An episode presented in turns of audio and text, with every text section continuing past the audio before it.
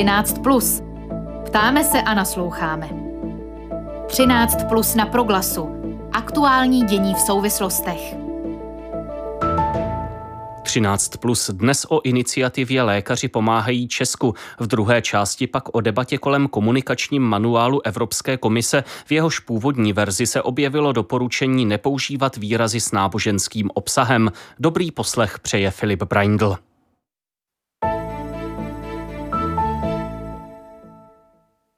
Podat za týden posilující očkovací dávku proti covidu jednomu milionu lidí a tím přispět k zlepšení situace přetíženého zdravotnictví, takový cíl představila iniciativa Lékaři pomáhají Česku. Její představitelé vyzvali zdravotníky, aby nabídli své kapacity pro očkování a požádali veřejnost jak o pomoc dobrovolníků s administrativou či logistikou, tak i o to, aby se lidé očkovat nechali. Iniciativu včera podpořili nastupující premiér Petr Fiala s předsedou vlády v demisi Andrejem Babišem při společném vystoupení ve Strakově akademii. Hostem 13 plus na rádiu Proglas je teď zástupce iniciativy přednosta kliniky ARO třetí lékařské fakulty Karlovy univerzity a fakultní nemocnice Královské Vinohrady František Duška. Dobrý den.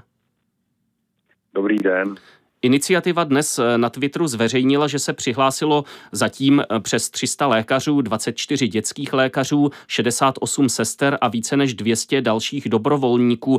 S testou prvotní reakcí spokojeni a potkala se také s odezvou těch ambulantních eh, specialistů, které jste zmiňovali? Já mám uh, velkou radost toho, když vidím ta čísla, ale podobně uh, jako vy, je eh, sleduju spíše z médií, protože já eh, jsem mm, eh, velký podporovatel iniciativy Lékaři pomáhají Česku, ale nejsem přímo jejím členem a jak si jsem podporovatelem a součástí tohoto jednoho konkrétního projektu. A tam má části na té straně motivovat ty naše kolegy a zdravotníky, aby se do toho zapojili, motivovat pacienty a e, potom celou tu složitou logistiku, jak tohle to celé uvést do provozu. A já jsem zejména tedy e, jako lékař intenzivista e, na té straně toho, že se snažím přesvědčovat tu veřejnost, aby se nechávala očkovat a kolegy, aby se zapojili. A pokud jde tedy o tu prvotní reakci, jde to tím správným směrem z vašeho pohledu? Odpovídá to tomu, o co se snažíte?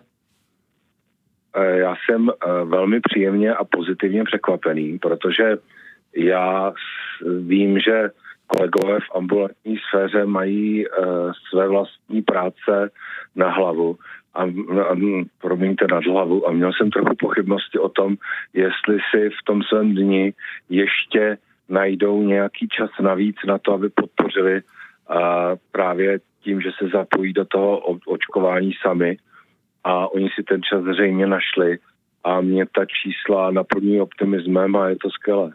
A zaznamenal jste i nějaké nesouhlasné hlasy mezi zdravotnickou veřejností v, v tom smyslu, uh, oni mají práce své dost, nechme je dělat, uh, co umějí, uh, ty zubaře, ginekologi a tak dále?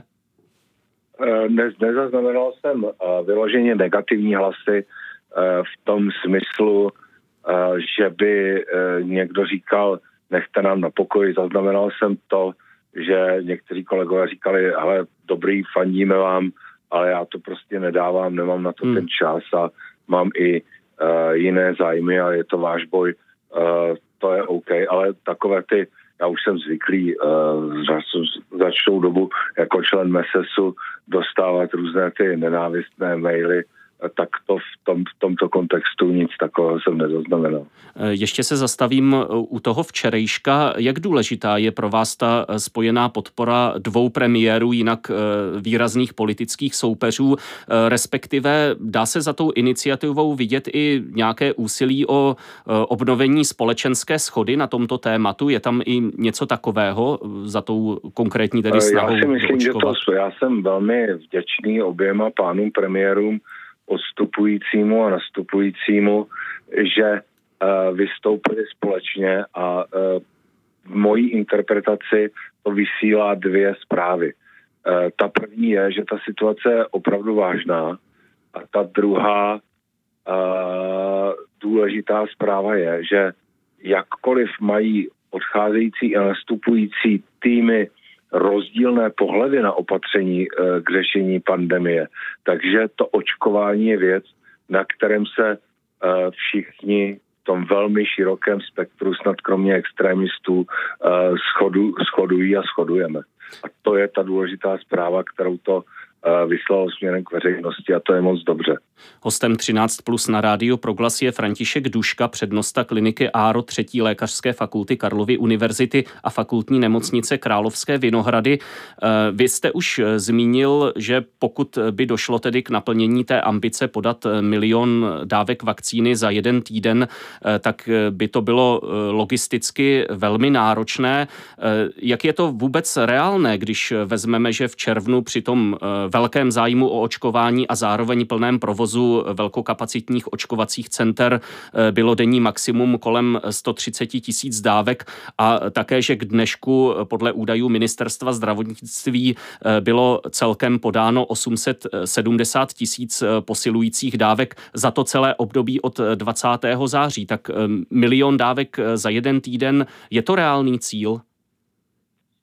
Víte, tam nejde o těch 6 nul, tam jde o to, aby se podalo co nejvíc dávek. A já tady nejsem přímo zavzat do organizace toho očkování a do toho logistického aspektu, jak jsem již předeslal.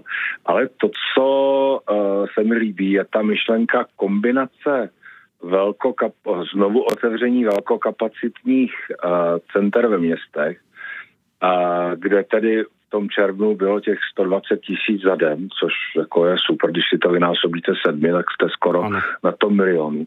A právě zapojení těch ambulantních specialistů na těch periferích, protože když si představíte uh, nějakou starší paní někde v vzdálené vesnici, která třeba špatně chodí a z nějakého důvodu její praktik neočkuje a řekne jí, paní, zajďte si do očkovacího centra, tak to, že ta uh, pacientka, ještě většinou ti starší lidé, jezdí za dalšíma doktorama typu, že jede na diabetologii nebo hmm. za jiným specialistou a pokud vznikne možnost naočkovat se tam, no tak to je ta šance dostat vakcínu i k těm, kteří by ji chtěli a kde je ještě nedostupná. Čili v tomto se mně to líbí. Když hmm. schrnu kombinace velkokapacitních dokonale zorganizovaných a logisticky vyřešených eh, center ve městech a zároveň dostupnosti u ambulantních specialistů eh, na tom venkově a v té periferii. Tohle mně přijde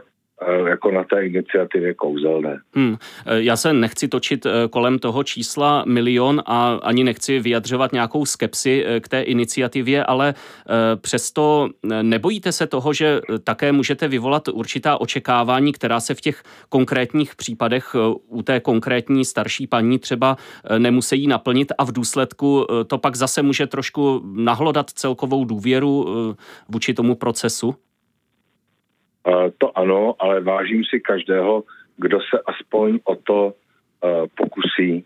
A uh, pan premiér přede mnou na té jsme, kterou jsme měli po té tiskové konferenci, nevím, jestli to můžu prozrazovat, ale tam hovořil i s ředitelem VZP a bavili se o výrazných incentivách nebo motivacích pro ty ambulantní lékaře, jak toho dosáhnout a jakým i ten čas uh, kompenzovat. Mm-hmm. To znamená, uh, myslím si, že jak si uh, ta iniciativa dosáhla toho, že si to vzali za své ty, ty politici a dělají to teďka nejlíp, jak to umějí nebo neumějí, ale aspoň se něco děje.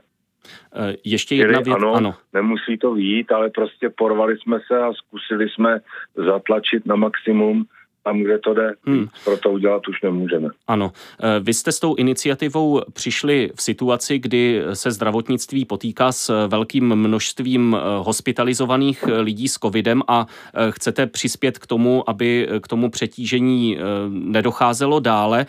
Když jsem sledoval, a teď mi odpuste nějaké diskuze na sociálních sítích, někdy od odpůrců očkování zaznívalo, když byli konfrontováni s tím, že tu máme ten reálný problém s velkým velkým množstvím hospitalizovaných, že by tolik lidí v nemocnici nemuselo být, kdyby přicházela včasná léčba v počátcích té nemoci.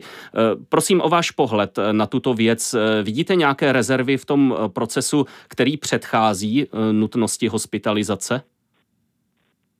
No víte, mně tohle to přijde samozřejmě. Tam hospitalizace pacienta na áru je jako když si představíte, že dáte za sebou několik plátků ementálu, tak ten člověk je jaksi ten na tom konci, který prošel všemi těmi dírami, že tam měl hmm. tu smůlu, že se mu ty různé línie obrany naskládaly za sebe špatně. Ta první a nejdůležitější je to očkování, ta prevence. To je zdaleka nejdůležitější. A ano, ti, kteří skáčou na záložní padák, tak to znamená, to jsou ti, kteří se nenaočkují, tak těm se pak může stát, že se ten záložní padák neotevře a pak můžou nadávat na to, že jim někdo složil špatně záložní padák. A to je přesně s e, aplikací těch monoklonálních protilátek. Ano, nevždy se na to myslí, nevždy e, je ten rizikový člověk odeslán nebo je ta protilátka dostupná, to ano, ale vždyť my přeci máme preventivní, jednoduchou, daleko bezpečnější z pohledu pacienta a daleko levnější metodu a tou je očkování. Proto hmm. já tohle to trochu považuji za Eh, odvracení pozornosti. Hmm. Ještě poslední otázka. Eh, při té včerejší tiskové konferenci jste prohlásil, že budete na svém oddělení nadále bojovat o každého pacienta bez ohledu na to, zda je očkovaný či nikoliv a veřejnost vám může pomoci právě tím, že si nechá podat posilující dávku, případně očkování zahájí. Jak je teď na tom vaše klinika, pokud jde o personál, o zajištění služeb, také o nějakou celkovou náladu? Ne, eh, já jsem už to několikrát v médiích opakoval. My uh, máme ty uh, kapacity přeplněné, ale vyřešili jsme to tak, že jsme je expandovali. To znamená, vybudovali jsme jednotku intenzivní péče, kde jsou ventilovaní pacienti tam, kde předtím nebyli, což uh, my nemáme víc toho personálu, než jsme hmm. měli před tou expanzí.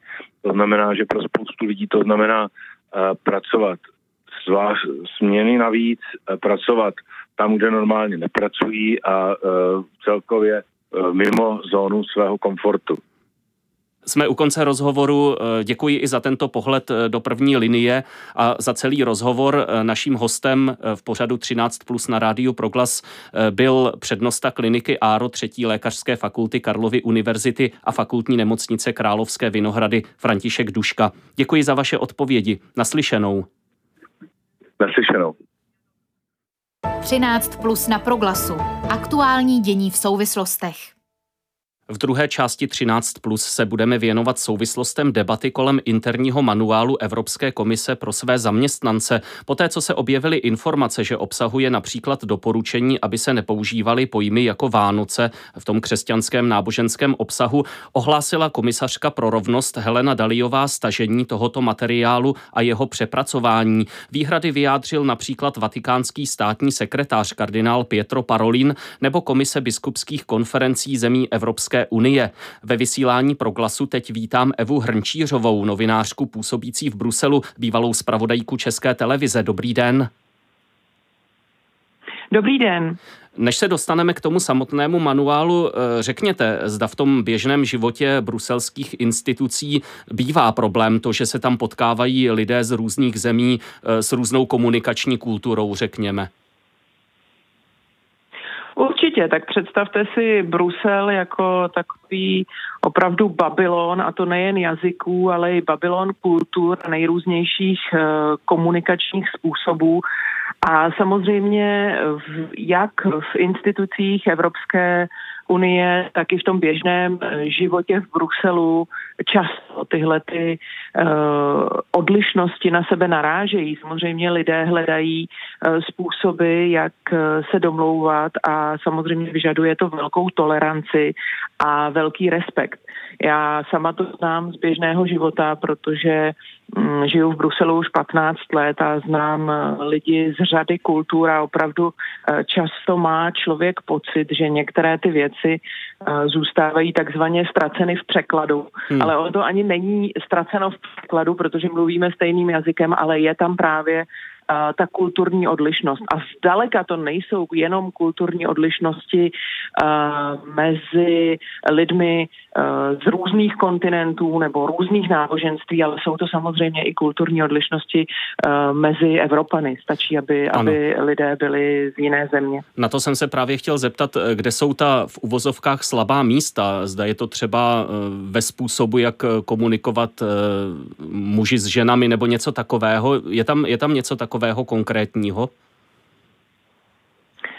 Může to být, já teď přemýšlím, jestli bych si vzpomněla na nějaký konkrétní hmm. příklad. Může to být samozřejmě v eh, komunikaci například směrem uh, k ženám, ale může to být často i v takovém uh, tom něčem schovaném mezi řádky, že chcete vyjádřit nějaký nesouhlas s něčím a my Češi jsme třeba zvyklí mluvit poměrně otevřeně což nemůžete tak otevřeně říct v některých jiných kulturách a vlastně musíte to říct velmi opatrněji a musíte vlastně dát najevo, eh, že se vám ta věc alespoň v nějakém mm, ohledu líbí, ale vidíte eh, tam nějaké nedostatky a vidíte eh, tam něco, s čím úplně nesouhlasíte. Rozumím.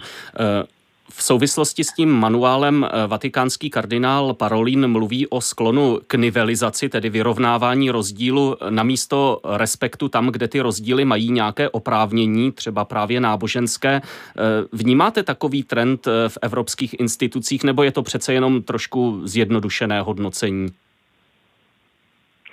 Já si myslím, že evropské instituce vlastně jsou velmi až řekněme, příliš opatrné eh, právě eh, na to, aby nikoho nevylučovali. Takže ta snaha o inkluzi je tam opravdu eh, veliká a jsou opatrné na to, aby nebyly obviněny z nějaké diskriminace.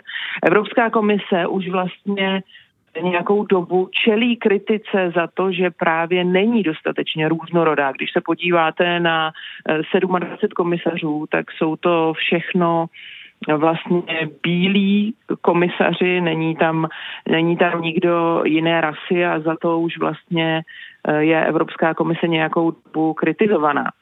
Eh, takže i v těch ostatních věcech je eh, z pohledu evropských institucí velká snaha nikoho nediskriminovat.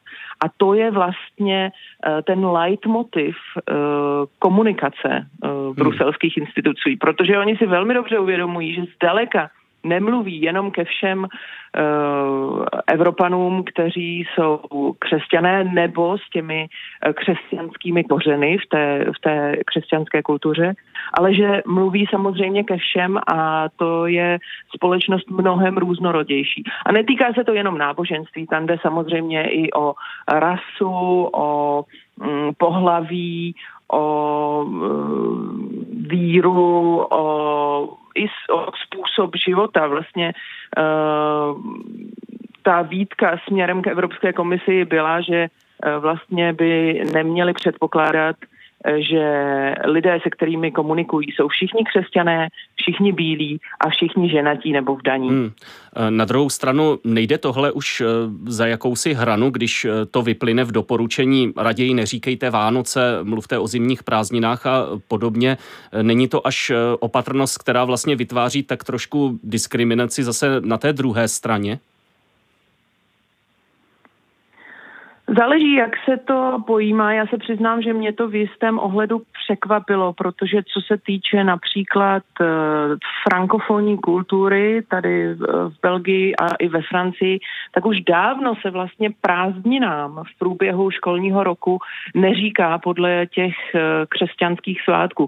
Nebo ono se to samozřejmě v běžném jazyce stále používá, ale Oficiálně jsou ty prázdniny už několik let pojmenovány jinak právě proto, že na ty prázdniny odcházejí i děti, které zdaleka nejsou pouze z křesťanských rodin.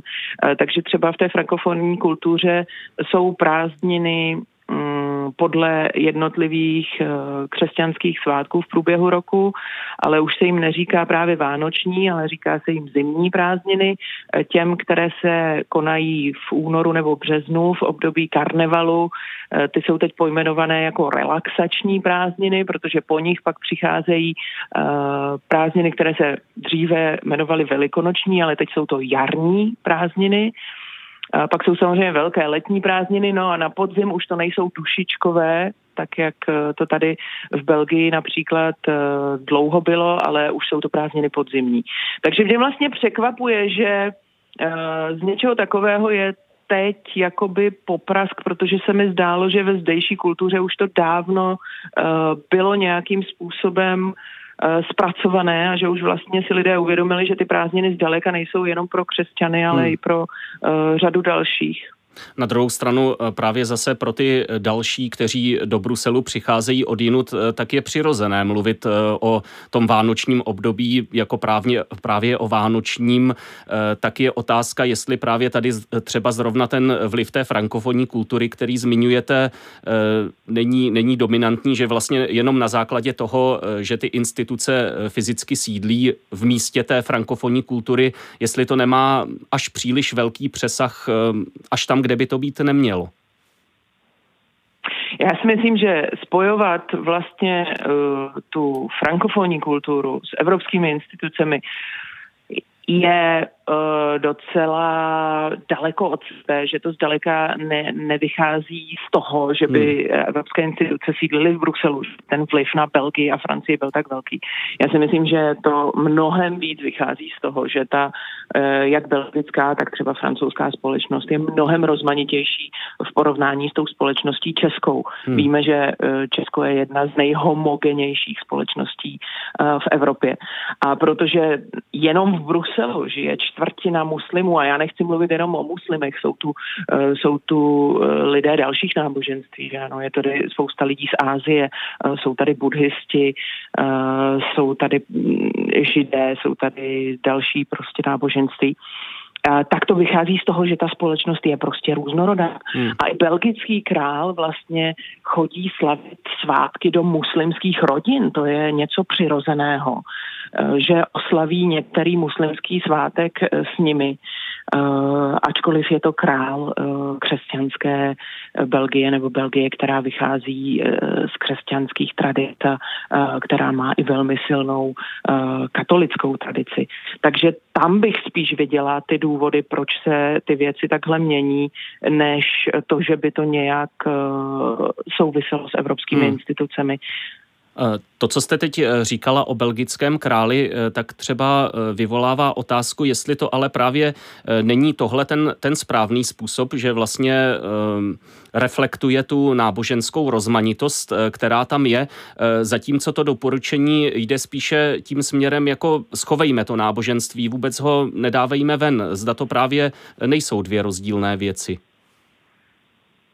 To máte možná pravdu, že e, vlastně to doporučení evropských institucí, nebo ten to byl vlastně interní dokument ano. o tom, jak by instituce měly komunikovat, takže to se vlastně snaží být nad tím vším a snaží, e, snaží se být více úřednické než, než jakkoliv kulturní, kdybych to tak měla nazvat. Eh, komisařka Helena Daliová to vlastně obhajovala s tím, že chtěla ukázat diverzitu evropské kultury a chtěla vlastně ukázat, jak Evropská komise inkluzivně přistupuje ke všem náboženstvím, ke každé víře, ale i ke všem způsobům eh, vlastně, eh, jelikož po tom tlaku byla nucená ten dokument stáhnout, tak eh, poté řekla, že vlastně něm ještě eh, potřeba pracovat. Ale máte pravdu v tom, že tohle je vlastně takový čistě úřednický dokument a místy to může působit až až příliš odžitě od jakékoliv kultury. A to právě vychází z toho, že Evropská komise opravdu se snaží být úzkostlivě nediskriminační a tudíž se snaží, aby vlastně ta komunikace eh, vyhovovala nebo byla v souladu eh, se všemi těmi kulturami a náboženstvími.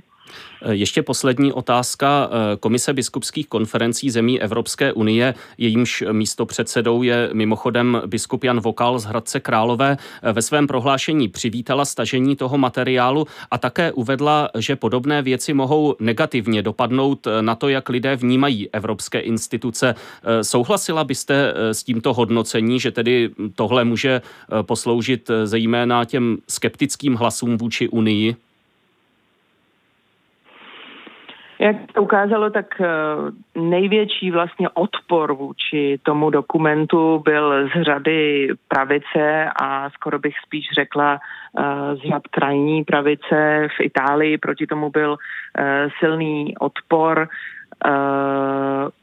Já si myslím, že to zdaleka nesouvisí jenom s eh, náboženstvím.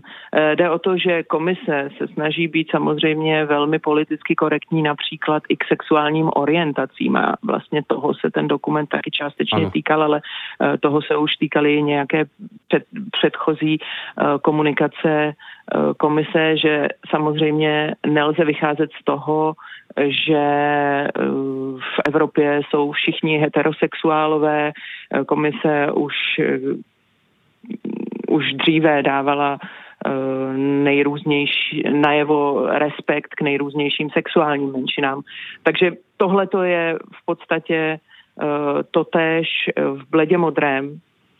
Eh, jestli samozřejmě si to odpůrci Evropské unie vezmou jako argument, pak záleží asi na každém, jak si to přebere. Eh, Evropská unie jako taková se ke svým křesťanským kořenům a ke křesťanské eh, kultuře hlásí a eh, tohle spíš právě vychází z toho, že si myslím, že momentálně žijeme v měnícím se světě a že ty společnosti v Evropě se mění velmi rychle a samozřejmě i i politici se na to snaží nějakým uh, způsobem reagovat a snaží se tu situaci uh, respektovat. Možná ještě na závěr vlastně jsem si vzpomněla na jeden uh, příklad přímo prosím, z Bruselu. Ano, prosím stručně. Z, Centra evropských institucí. V roce 2012 byl na bruselském Grand Place takový obrovský uh, světelný strom z různých uh, světelných krych, krychlí a organizátoři tehdy čelili vlastně kritice za to, uh, že ten strom je tam proto, aby to vyhovovalo i muslimské komunitě. Že to je vlastně, že to není ten pravý symbol Vánoc proto, aby to vyhovovalo i muslimské komunitě. A vlastně tehdy to popřeli s tím, že to byla jenom součást vlastně světelné instalace, která ten rok v Bruselu probíhala. Od té doby, od toho roku 2012 je na bruselském Grand Place zase ten tradiční ozdobený křesťanský vánoční stromeček, takže uh, je vidět, že uh, ty Vánoce úplně tak z Bruselu nemizí. Hostem 13 plus byla Eva Hrnčířová, novinářka působící v Bruselu, bývalá zpravodajka České televize. Děkuji za rozhovor, ať se vám daří naslyšenou. Díky za pozvání, nashledanou. A 13 plus ve středu 1. prosince končí. Rozhovory připravili Aneška Jakubcová a Filip Braindl. Záznamy relací najdete v audioarchivu a podcastových aplikacích. Zítra se přihlásí kolega Ondřej Havlíček se svými hosty. Hezký den s proglasem.